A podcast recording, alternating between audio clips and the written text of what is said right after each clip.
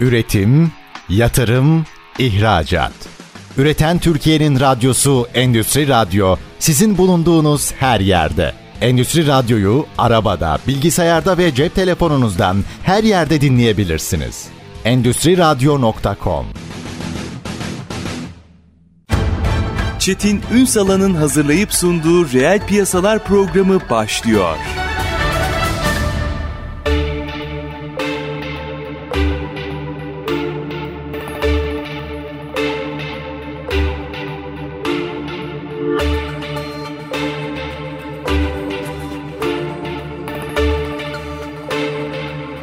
Reel piyasalardan merhabalar. Türkiye'nin gerçek gündeminde birlikteyiz efendim. Galiba işte 30 seneyi aştı bizim meslek hayatı. 30 sene önce bir şey konuşuyorduk. Arge yapmamız lazım. Evet arge yapmamız lazım. Arge ile ilgili işte bir ekosistem oluşturmamız lazım. Firmalarımızın kendi geliştirmesi lazım. Bununla ilgili teşvikler, teşvik mekanizmaları oluşturuldu. Üniversite sanayi işbirlikleri vesaire geldik 2023. Sıfır noktasında mıyız? Tabii ki değiliz. Ama ve lakin bazı şeyleri tartışmamız gerekiyor ve bu tartışmayı asli bir röportajda çok güzel bir ifadeyle gündeme getiren bir isim bizlerle birlikte bugün. Argeler ticari ürüne dönüşüyor mu diye soruyor. Bunu konuşacağız. Efendim Başar Soft CEO'su ve Top Türkiye Yazılım İhracatı Komite Başkanı Alim Küçük Pehlivan. Bugün reel piyasaların konu. Sayın Küçük Pehlivan hoş geldiniz efendim. Hoş bulduk merhabalar. Ne kadar sihirli bir kelime değil mi? Arge hepimizin böyle yüreği kımıldıyor. Evet. Gerçekten Arge'nin ne demek olduğunu anladık mı biz? Valla ben bir nükteyle başlayayım. Ben Buyurun. de Arge'yi araştırma geliştirme diye uzun süre düşünmüştüm. Ama bir bilinmeyen yönü de var Arge'nin. Bu Çin, Japonya biliyorsunuz zamanında bunlar yapmışlar. Bir gün biz bir ihalede Ankara'da bazı şartları sağlayamıyoruz.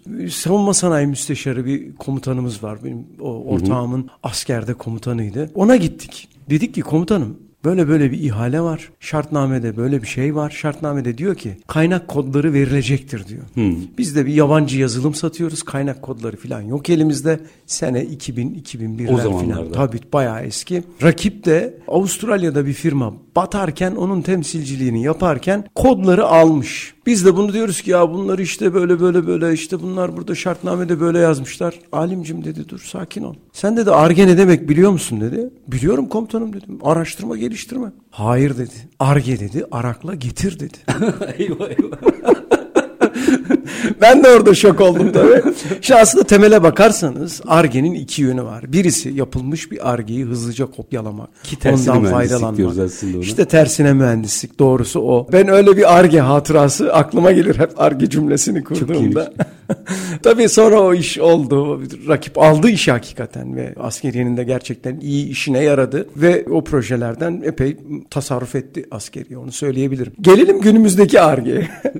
günümüzdeki Arge'de bizim şöyle bir şeyimiz var. Kantarın topuzunu pek ayarlayamıyoruz. Bir şeyden ihtiyaç var dendiğinde çok hızlı o konuda tepki veriyoruz ve nerede duracağımızı, nerede artık yeter denmesi gerektiğini baştan planlamadan yürüyüşe geçiyor, Biraz koşuyoruz. açar mısınız bu?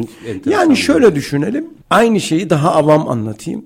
Yani bir yerde bir köfteci açılıyor bir caddede. Hı hı. Çat çat çat yanında beş tane daha açılıyor. Doğru mu? Doğru. Halbuki o işin sırrı yani bir iki taneyle ancak o pazar zaten doyar. Kaldı ki ondan bile daha iyi köfte yapıyor olsan yani. Dolayısıyla burada da aynı durum söz konusu. Bir şeyin ihtiyaç olan miktarının çok üstünde yapılması aslında zararlı. Hı hı. Bizde de TÜBİTAK'lar, işte COSGAP'ler ciddi bir ARGE eksikliğini doldurur hale geldi yıllar içerisinde ve burası bir endüstri haline geldi. Ve zaman içerisinde gördük ki birçok firma var. Durmadan seriye bağlamış bir şekilde ARGE projesi veriyorlar ve biri biterken diğeri başlıyor, biri biterken diğeri başlıyor. O yapılan argenin sonucunda çıkan fikrin, ürünün raflara gitmesi, satışa geçmesi buna kimse bakmıyor. Onu hiç kimse düşünmemiş. Yani o verilen görevde işte Sanayi Bakanlığı'na, TÜBİTAK'a, KOSGEB'e verilen görev tanımında arge yaptırın bu iyi bir şey denmiş. Ama yani her gün baklava yenilirse nasıl bir hale geliriz değil mi? Çok kıymetli bir vurgu endüstri haline dönmüş dediniz. Evet. Endüstrinin yapması gereken bir süreçten çıkıp kendi başına bir kendi endüstri. başına bir endüstri. Sorun da buradan kaynaklanıyor sorun da bu, galiba. Sorun da bu. Bu neyi getiriyor? Bir amaçtan kopuk bir israf oluşuyor. Yani zaten biz kaynakları kısıtlı bir ülkeyiz. Tasarruflarımız Tabii. çok düşük. Burada oluşan vergilerden gelen bir kaynak var. Siz bir tohum üretiyorsunuz o, orada öyle düşünelim. Bir arge yapıyorsunuz. Tohumu 1'e 10 veren bir tohumu 1'e 30 veren hale getiriyorsunuz. Sonra artık bunu götürüp işte tarım kredi kooperatiflerine, çiftçi birliklerine, işte değişik kanallardan büyük şirketlere artık verip satıp pazarlamanız lazım ki artık ülkenin üretimi 10 ton yerine 30 tona çıksın değil mi o bir dekarda neyse. Ki katma değer elde Ki katma değer ancak o zaman oluşur. Yani arge o zaman argeliğini gösterir. Hı hı. Dolayısıyla verilen destekler o kadar tatlı ki o ürünü satmakla ilgili efor harcayıp o satma kısmında hiçbir destek yok. Kendisi gidecek. Karı da belli değil. Belki satacak, belki satamayacak. Ama arge kısmı garanti. Başka bir proje yazıyor. Şimdi diyor elmanın ben diyor ağırlığını arttıracağım diyor. Bunlar tamamen afaki tabii, örnekler. Tabii, tabii. Ve TÜBİTAK da diyor ki bravo çok iyi. Arge şeyi var kriterlerine uyuyor. Ve işte 3 santim yerine 5 santim çapa çıkaracak Amasya elmasını diyor. Hadi başla diyor yani. Ne oldu tohum? o, o duruyor orada. Hiç kimse de onunla ilgili bir aksiyon da almıyor. Böyle olunca da gerçekten ürüne dönme ihtimali de olmasa da arge yapılır hale geliyor. Yeter ki düşün. Düşün ama Evet. Yani bu da güzel bir şey. Yani arge yapılsın. Yani normalde en büyük inovasyon aslında hiç kimsenin düşünmediği, hiç kimsenin görmediği şeylerde çıkıyor. Ve içeriden yapılmıyor, dışarıdan yapılıyor inovasyon. Hı hı. Ama arge ve inovasyonu karıştırmamak lazım. Arge aslında küçük küçük değişiklikleri de yapabildiğiniz ve bazı temel sorunları ticari ürün haline getirme potansiyeli olan araştırmalar aslında. Ve bu konuda ciddi bir desteği var TÜBİTAK'ın, KOSGEB'in. Ama bir türlü bunların ticarileşmesi konusu öne gelmediğinden durmadan sadece arge yapan, sadece arge danışmanlığından ciddi istihdamlar sağlayan, böyle yüzlerce çalışanı olan firmalar oluştu Türkiye'de. Yani size arge desteği verdiğini söylüyor. Orada da haksız rekabet oluşuyor tabii. Tabii. tabii. Yani belki de oraya yatırım yapanlar da herkes oraya girince imtina etmeye başlıyorlar bir süre sonra belki üretmekten. Esas değer yani şey vardır hani ben çok severim. Sanat sanat için mi, sanat toplum için mi? Yani sanat sanat için ise bu yapılsın yine. Yani bu da yapılmasın demiyoruz ama. Hobi olarak yani bir, bir de millete de faydası olsun. Millet neşelensin, eğlensin, dinlensin değil mi? Yani veya görgüsü, kültürü artsın. Yani hiç kimsenin gelmediği bir sergi açmak ne kadar saçmaysa sanat çok güzel bir sanat olabilir. Ama yani bin misafiri olacak bir sergi yerine 50 kişiye o sergi açılıyorsa bana çok toplumcu gelmiyor. Durum bu. Üstad röportajı okuduğumda şu tartışmayı başlatmamız gerektiğini yani bu sözleriniz bence bu tartışmayı başlatıyor. Bu sadece argeli değil üretime kadar. Ben üretime inanan bir adamım. Yıllarda da üretelim üretelim üretelim diyemem ama bu bir üretim fetişizmine de dönmemeli. Aynı şey arge için de geçerli galiba. Yani neyi niye yaptığın belli olmalı. Evet yani orada onun felsefesine girdiğimizde e, Çetin Bey orada çok şey var. Sınırsız bir tartışma alanı var. Yani üretimde de tamam ben çok iyi üretiyorum ve çok satıyorum da gerçekten dünyanın buna ihtiyacı var mı? Mı ve bundan daha az maliyetle dünyaya daha az zarar vererek yapılacak bir üretimle aslında marjinal fayda daha da arttırılabilir mi? Yani dünyaya olan sürdürülebilirliğe olan faydaya da çalışan bir üretim lazım. Yani siz bugün üretebiliyorsunuz. Milyonlarca litre kola üretiyorsunuz aslında. Hı hı. Ama toplam fayda da satabiliyorsunuz da. Argeniz de var ama toplam fayda da sağlığı zararlı hale getiren, işte insanları daha sağlıklı içeceklerden alıkoyan bir ürün satar haldesiniz edersiniz yani. Toplam fayda sizin şirketinizin faydası maksimize olmuş durumda. Ama insanlığa ve topluma veya dünyaya olan faydası o kadar da maksimum değil. Dolayısıyla tüketicilerin de bu konuda yani o üretim kısmına geçtiğimizde tüketicilerin de bu konuda bilinçli olması ve toplam faydayı maksimize eden ürünler konusunda tercihlerini yapıyor olmasında büyük bir fayda olacaktır tabii. Bu akıl karışık şimdi bir, bir dakika sonra bir araya gideceğim ama bir cümle alayım öyle gideyim bunu açalım. Bu akıl karışıklığı mı bizi yıllardır katma değerli ihracat noktasında sıçratamıyor. Herkes harge yapıyor. Hı. Ama günün sonunda biz yine 3,4'lerde, 2,4'lerde bazen birlere düşen oranlarda şimdi 4'ler civarı galiba yüksek teknolojiyi veya orta teknoloji ürün ihraç eder haldeyiz. Mal ve hizmet tabii ki. Orada aslında çok ben şey diye düşünüyorum. Küçük çocuklara yapılan bir deney vardır. Derler ki çocuğu odada bırakırlar. Buradaki şekerler iki tane şeker bırakırlar. Bunları şimdi yeme Birazdan sana 10 tane şeker vereceğiz bunları yemezsen. O çocuk o iki şekeri yemez ise 10 şeker yiyecektir. Ama o iki şekeri yer çoğu ve 10 şekerden de olur. Bizim buradaki yaklaşımımız aslında bu. Biz küçük bir kazancı şimdi hemen almak gayretiyle uzun süreli yatırımlara, uzun süreli argelere de giren bir toplumda değiliz. önemli bir vurgu. İşi bu boyutuyla belki dünya ne yapıyor sorusunun yanıtıyla açalım ama minik bir ara. Aranın ardından yapalım bunu. Efendim Başar Sof CEO'su ve Top Türkiye Yazılım İhracatı Komite Başkanı Alim Küçükpehlivan konuğumuz. Argeler ticari ürüne dönüşüyor mu sorusunun yanıtını arıyoruz. Kısa bir ara lütfen bizden ayrılmayın. Üretim, yatırım, ihracat. Üreten Türkiye'nin radyosu Endüstri Radyo sizin bulunduğunuz her yerde. Endüstri Radyo'yu arabada, bilgisayarda ve cep telefonunuzdan her yerde dinleyebilirsiniz. Endüstri Radyo.com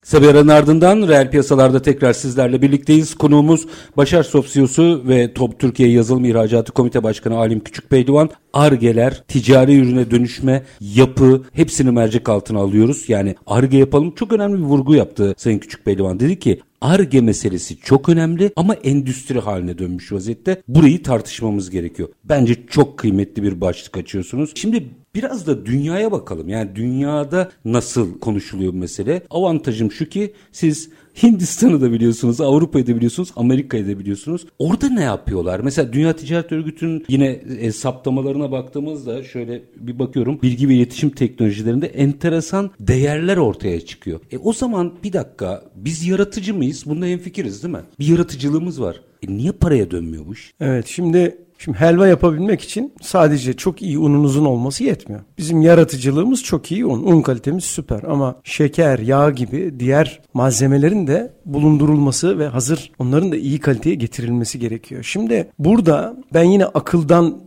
devam edeyim. Şimdi ARGE dediğiniz şey yüksek nitelikli bilgiyle belli bir konu üzerinde alternatifleri denemek ve çözüm araştırmaktır. Dolayısıyla siz bildiğiniz bilgi kadar alternatifleri denemeye tutabilirsiniz. Nereye geleceğim? Orada eğitime geleceğim. Bu tür yurt dışında gördüğümüz, yabancı ülkelerde gördüğümüz uzun dönemli planlar yapabilmeleridir. Biz maalesef DPT işte geçen yıl, bu hafta onun kurulum yıl dönümüydü e, ve kapatıldı DPT. Yani biz uzun soluklu toplu plan yapan e, ve tüm ülkeyi planlayabilen bir organizasyonumuzu bile kapattık. Onunla ilgili şöyle söylemekte fayda var. Benim gördüğüm yine akıldan devam edecek olursak bir kendiniz akıl üretebilirsiniz ve bu aklı kullanabilirsiniz.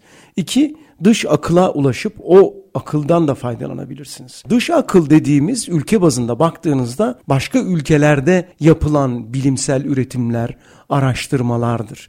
Yani siz bir konuda arge yapmadan önce aslında dünyada bu konuda yapılmış başka argeleri tarayıp çalışıp onların üstüne bir şey koymuş olmanız Açık lazım. kaynaklar var çünkü var artık tabii. eskisi gibi. Burada sorun ne? Burada sorun şu. Bizde yabancı dil eğitimi yok. Hmm, yani takip edelim. ülkenin temel sıkıntılarından biri bu. Yani siz ARGE yolculuğuna çıkıyorsunuz ve kaynak ayırıyorsunuz ama diyelim ki maraton yani çok iyi bir koşucuyu değil de avaraj bir koşucuyu pistin başına getiriyorsunuz. O koşucuyu piste getirmeden önce yapmanız gereken yatırımlar var. Birincisi bu bizim bütün genç nüfusun iyi bir yabancı dille dış akıla ulaşabilir hale gelmesini sağlamak lazım. Dolayısıyla milli eğitimin hızlı bir şekilde bunu çözüyor olması lazım. Diğeri de temel bilimlerdeki ezberci eğitimden sorgulayıcı, tartışıcı eğitime geçilmesi lazım. Şimdi şey yabancı ülkelerin çoğunda yani ben Avrupa, Amerika epey yer biliyorum, görüyorum, takip ettiğim İşte eğitim- yapıyorsunuz da o yüzden İşte yapıyoruz. Yani rahatlıkla test edebilme şansınız var. Evet. e, Burada gördüğümüz şey şu. Bir öğrencinin başarısını bildiği şeyle değil de yani sınava sokup şunların hangilerini biliyorsun diye değil de bir proje verip bu sorunu nasıl çözersiniz diye birlikte çalışır ve bir sonuç üretir, bir öneri üretir hale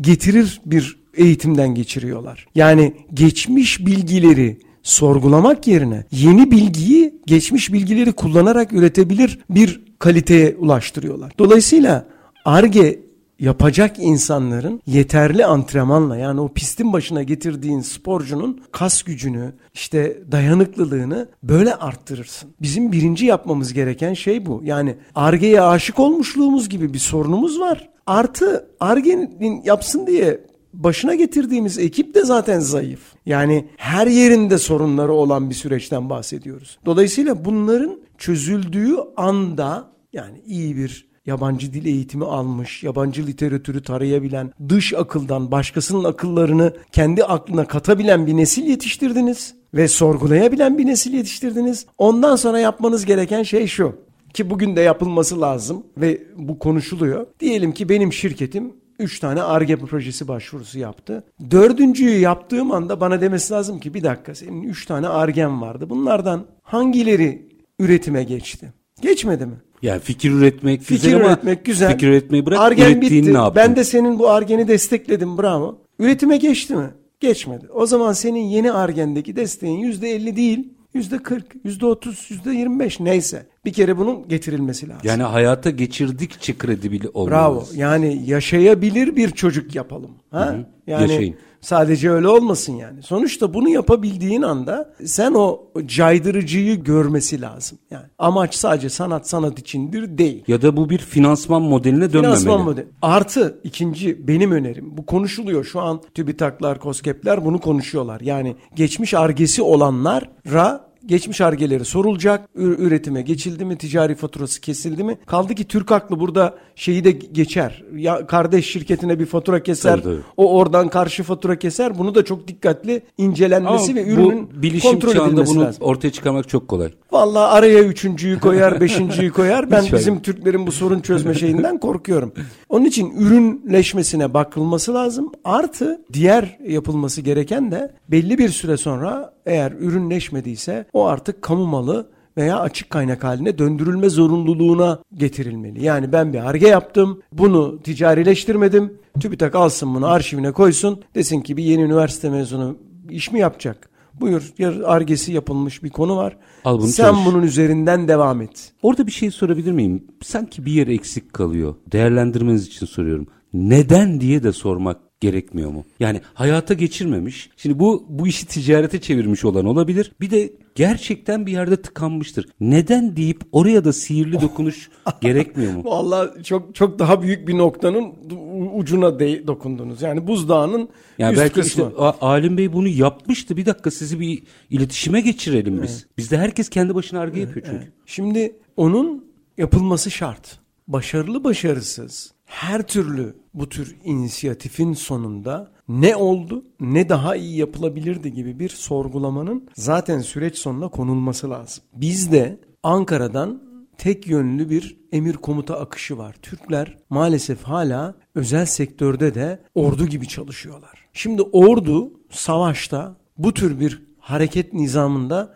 ihtiyaç olabilir. Sorguya vakit olamayabilir. Emrin daha üst taraftan gelen şeylerle öngörülmüş olduğunu görüp yapılması zorunluluğu olabilir. İşin yapısı onu gerektiriyor. Evet, savaş bu. Ama özel sektörde böyle bir şey yok. Kamunun verdiği hizmetlerde de böyle bir şey yok. Ben böyle bir karar verdim ama bunun faydası oldu mu? Bunun size zararı oldu mu? Sorusu sorulmuyor. Geçen günkü tecrübelerimden görüyorum bir sürü kişi de aynı şeyi yaşıyor. Geçenlerde Bulgar gümrüğünden geçiyorum. Ben çok sık gidip geliyorum o tarafa. Gümrük görevlisi arkadaşa bizim taraftaki Bulgar tarafından yaklaşık 3-5 kat daha yavaş yürüyen süreçle ilgili fikir ve önerilerini sorduğumda bana dediği şey çok yıktı beni. Şöyle ki dedi ki ya üstad siz ne diyorsunuz? Ben her saat başı buradan kaç arabaya giriş yaptığımı telefonla Ankara'ya bildiriyorum dedi. Dedim niye bildiriyorsun? Burada senin önünde bilgisayardan giriyor zaten araçlar. tabii. Yani bırak saat başını Kendi kendine zaten sayıyor orada. kendi kendine sayar zaten. Büyük ihtimal Ankara'daki bir bürokrat bir ara acil bir şeye ihtiyaç duydu. Böyle bir anlık veriyi canlı istedi veya bir bilgisayar sistemi çalışmıyordu.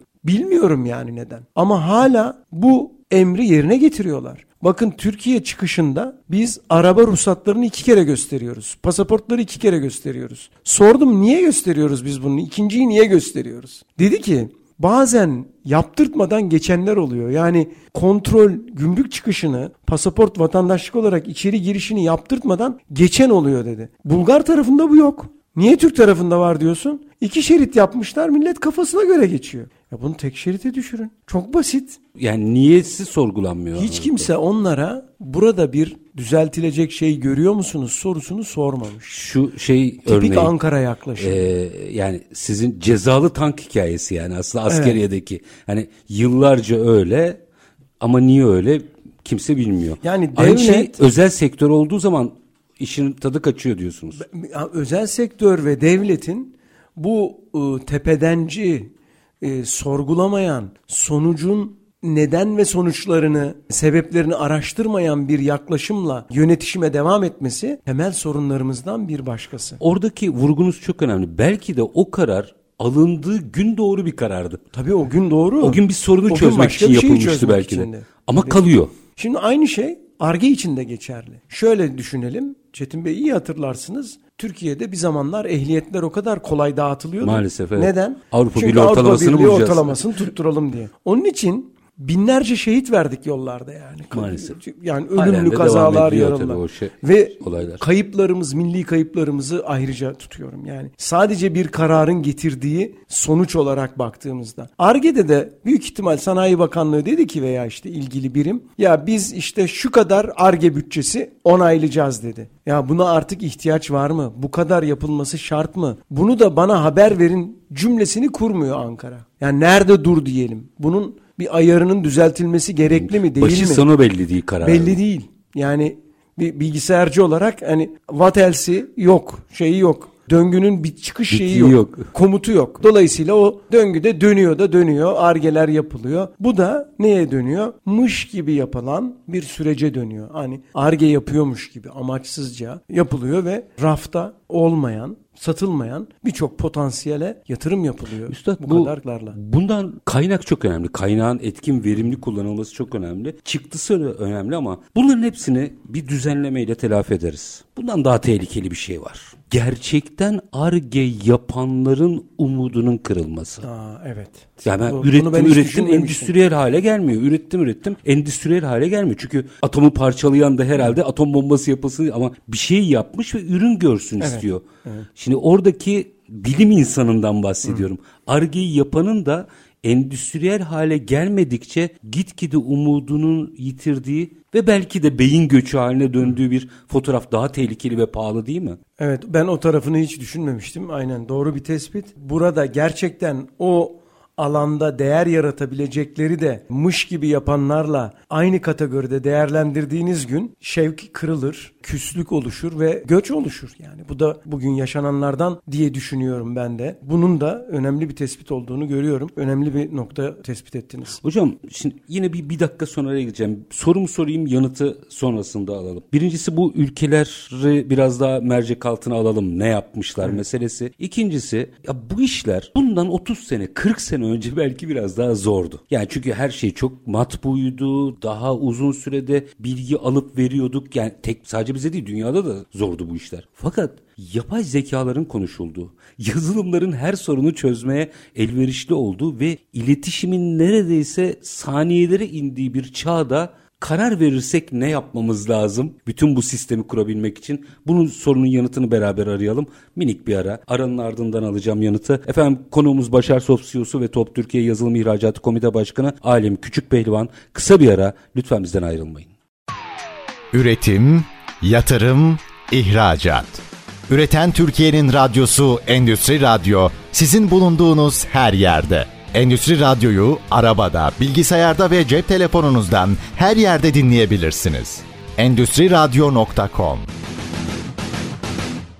Kısa bir aranın ardından reel piyasalarda tekrar sizlerle birlikteyiz efendim. Konuğumuz Başar Soft CEO'su ve Top Türkiye Yazılım İhracatı Komite Başkanı Alim Küçük Pehlivan. Argeler ticari ürüne dönüşüyor mu sorusuyla başladık. Sen Küçük Pehlivan şuradan açalım mı? Demin dünyaya atıfta bulunduk. Bu Dünya Ticaret Örgütü'nün diğer ülkelerin o yarattıkları değer yükselirken bizde sabit kalıyor. Orada belli başlı kriterleri koydunuz aslında. Ama ve lakin giderkenki sorumu hatırlatayım. Bundan 40 sene 50 sene önce belki zordu. Bence o zaman da zor değildi de zordu diyorum. Bugün iletişim çağındayız. Bilgi çağındayız. Veriyi yönetebilecek teknoloji var elimizde. Bunları çok daha kısa sürede istersek koordine edemez miyiz? Evet aslında sorunuzun içinde cevap da saklı. Şimdi orada bir demokratizasyon var. Ama bu demokratizasyondan yani bu teknolojik gelişmeden faydalanabilenler kimler ve bu neden diğerlerinden daha hızlı faydalanmış ve ne oldu? Buna bakmak Güzel. lazım.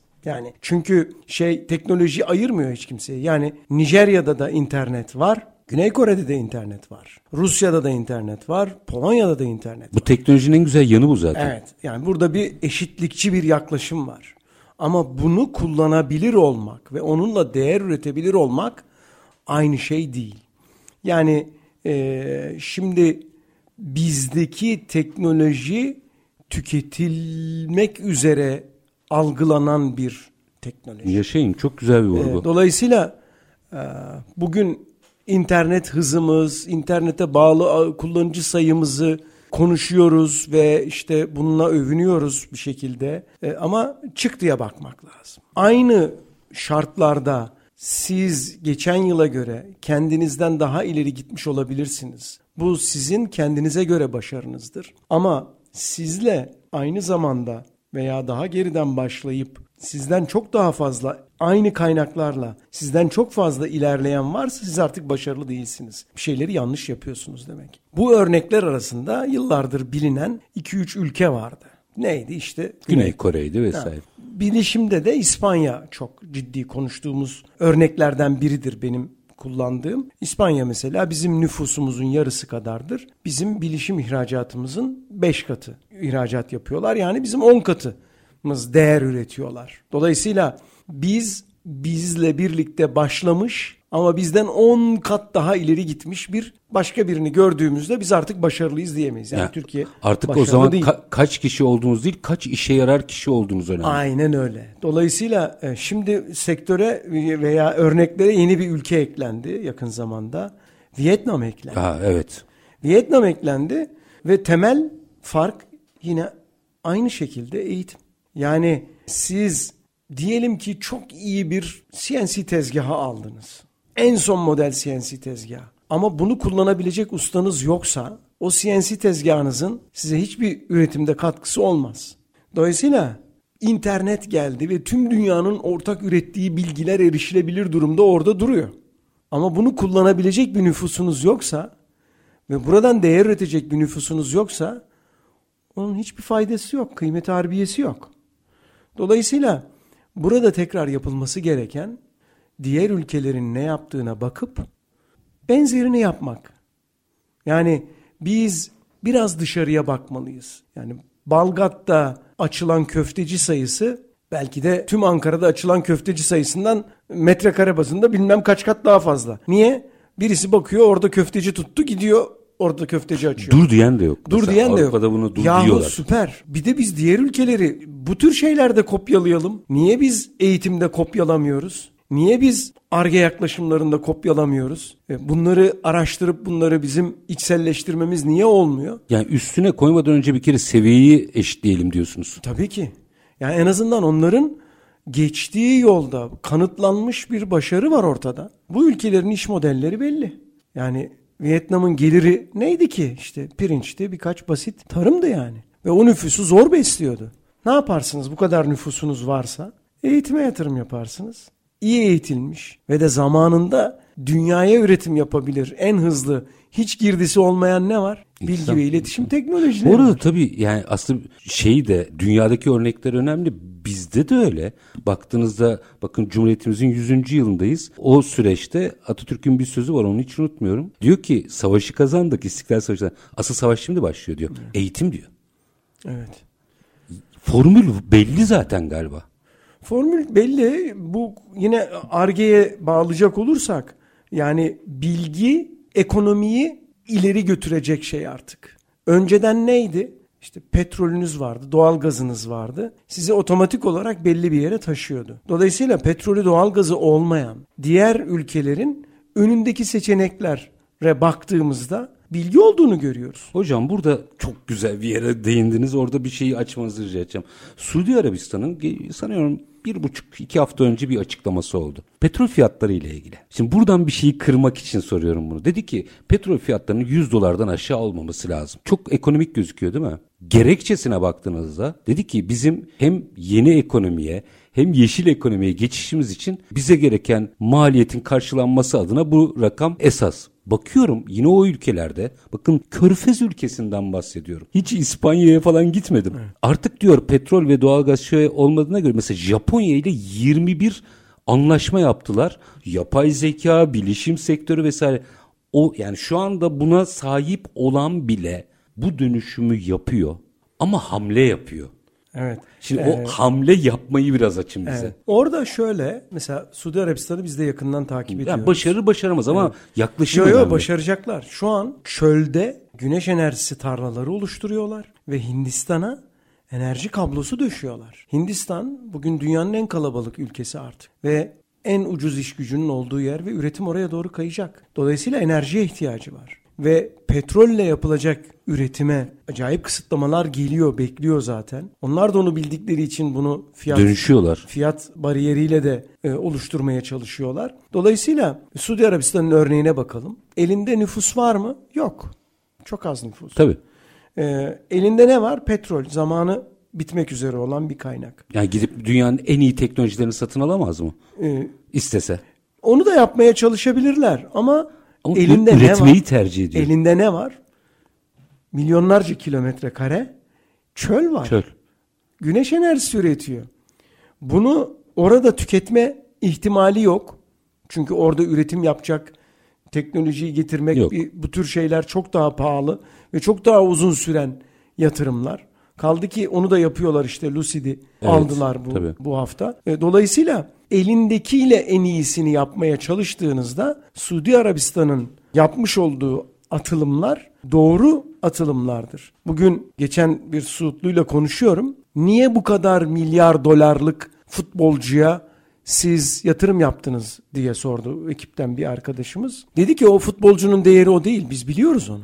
Ama dedi biz Suudi Arabistan olarak kendimiz Instagram'dan e, işte bir havuz başı fotoğraf atsak hiç kimse bizi ciddiye almaz. Ama o futbolcu bizim artık modernleşen bir ülke olduğumuz, Bayrak dikiyor. dünyaya uyumlu, öyle çölde deveyle gezen, işte bedevi olmadığımızı söyleyebileceği için dedi. Hakkının 3 katı 5 katı parayı veriyoruz. Pazarlama bütçesi olarak. Bu da veriyor. pazarlama bütçesi dedi yani. Dolayısıyla ellerindeki kartı iyi oynuyorlar. Onu söyleyebiliriz. Keza aynı şey geçenlerde yine oradayken siz bir telefon bağlantısı yapmıştık. Şey, Dubai için, Çok evet. özür dilerim Dubai. Dubai için de geçerli. mümkün. Dubai için de geçerli. Elinizdekine çok iyi bakmanız lazım. Elinde ne var Dubai'nin? Hiçbir şey yok. Neyi kullanıyor?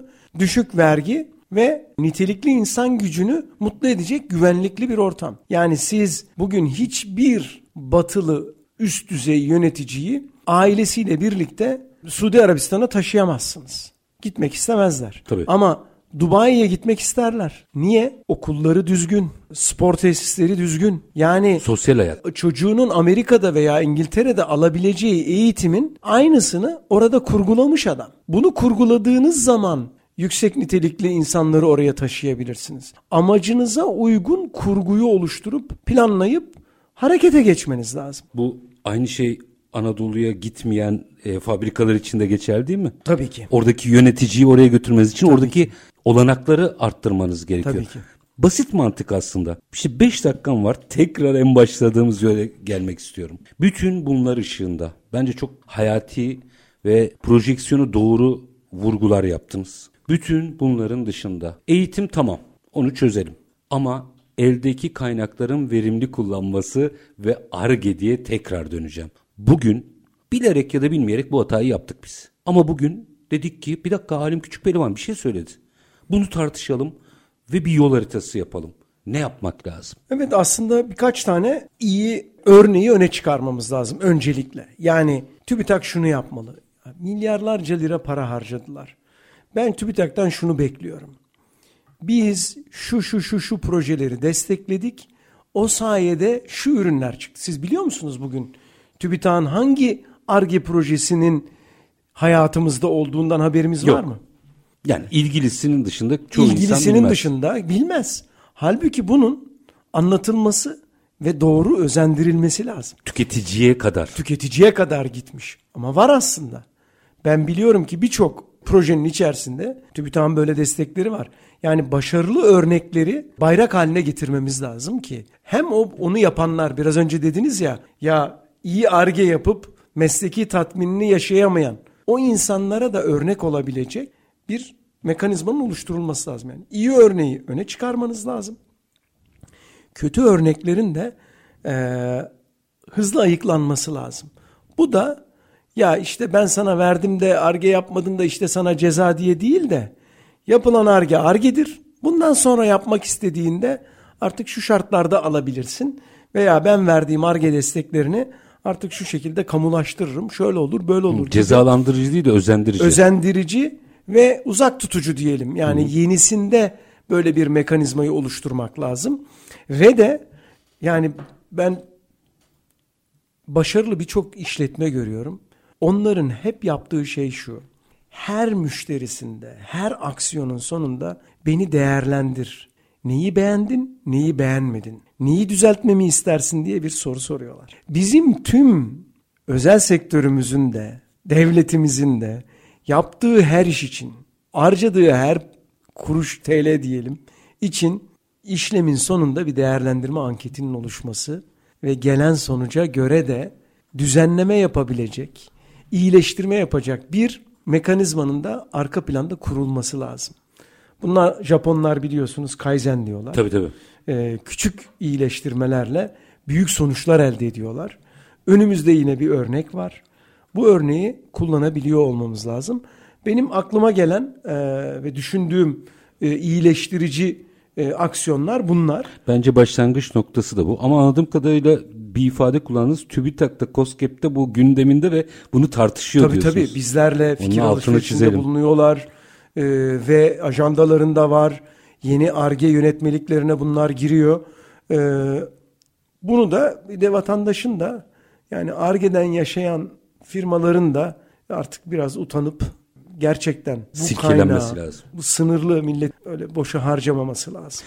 Yaşayın. Sayın Küçük Pehlivan çok çok teşekkür ediyorum. Çok hayati bir konuya parmak basmışsınız ve ben bunun bir başlangıç olması gerektiğini düşünüyorum. Bundan sonra her yerde her ortamda bu meselenin çok konuşulması ve tartışılması. Belki Türkiye'nin bir numaralı gündemlerinden birinin Çok bu olması önemli. gerektiğini düşünüyorum. Yüreğinize emeğinize sağlık bizler için değerlendirdiniz. Sağ olun. Var olun. Efendim bugün konumuz Başar Soft CEO'su ve Top Türkiye Yazılım İhracatı Komite Başkanı Alim Küçükpehlivan'dı. Argeler ticari ürüne dönüşüyor mu sorusunun yanıtını nasıl dönüşeceğini de içeren ve dünyadaki örneklerini de kapsayan biçimde sizler için konuştuk. Yani Arge'deki obezite sorunumuzu konuştuk. Biz her zamanki gibi bitirelim. Şartlar ne olursa olsun paranızı ticarete, üretime yatırmaktan, işinizi layıkıyla yapmaktan ama en önemlisi vatandaş olup hakkınızı aramaktan vazgeçmeyin. Hoşçakalın efendim.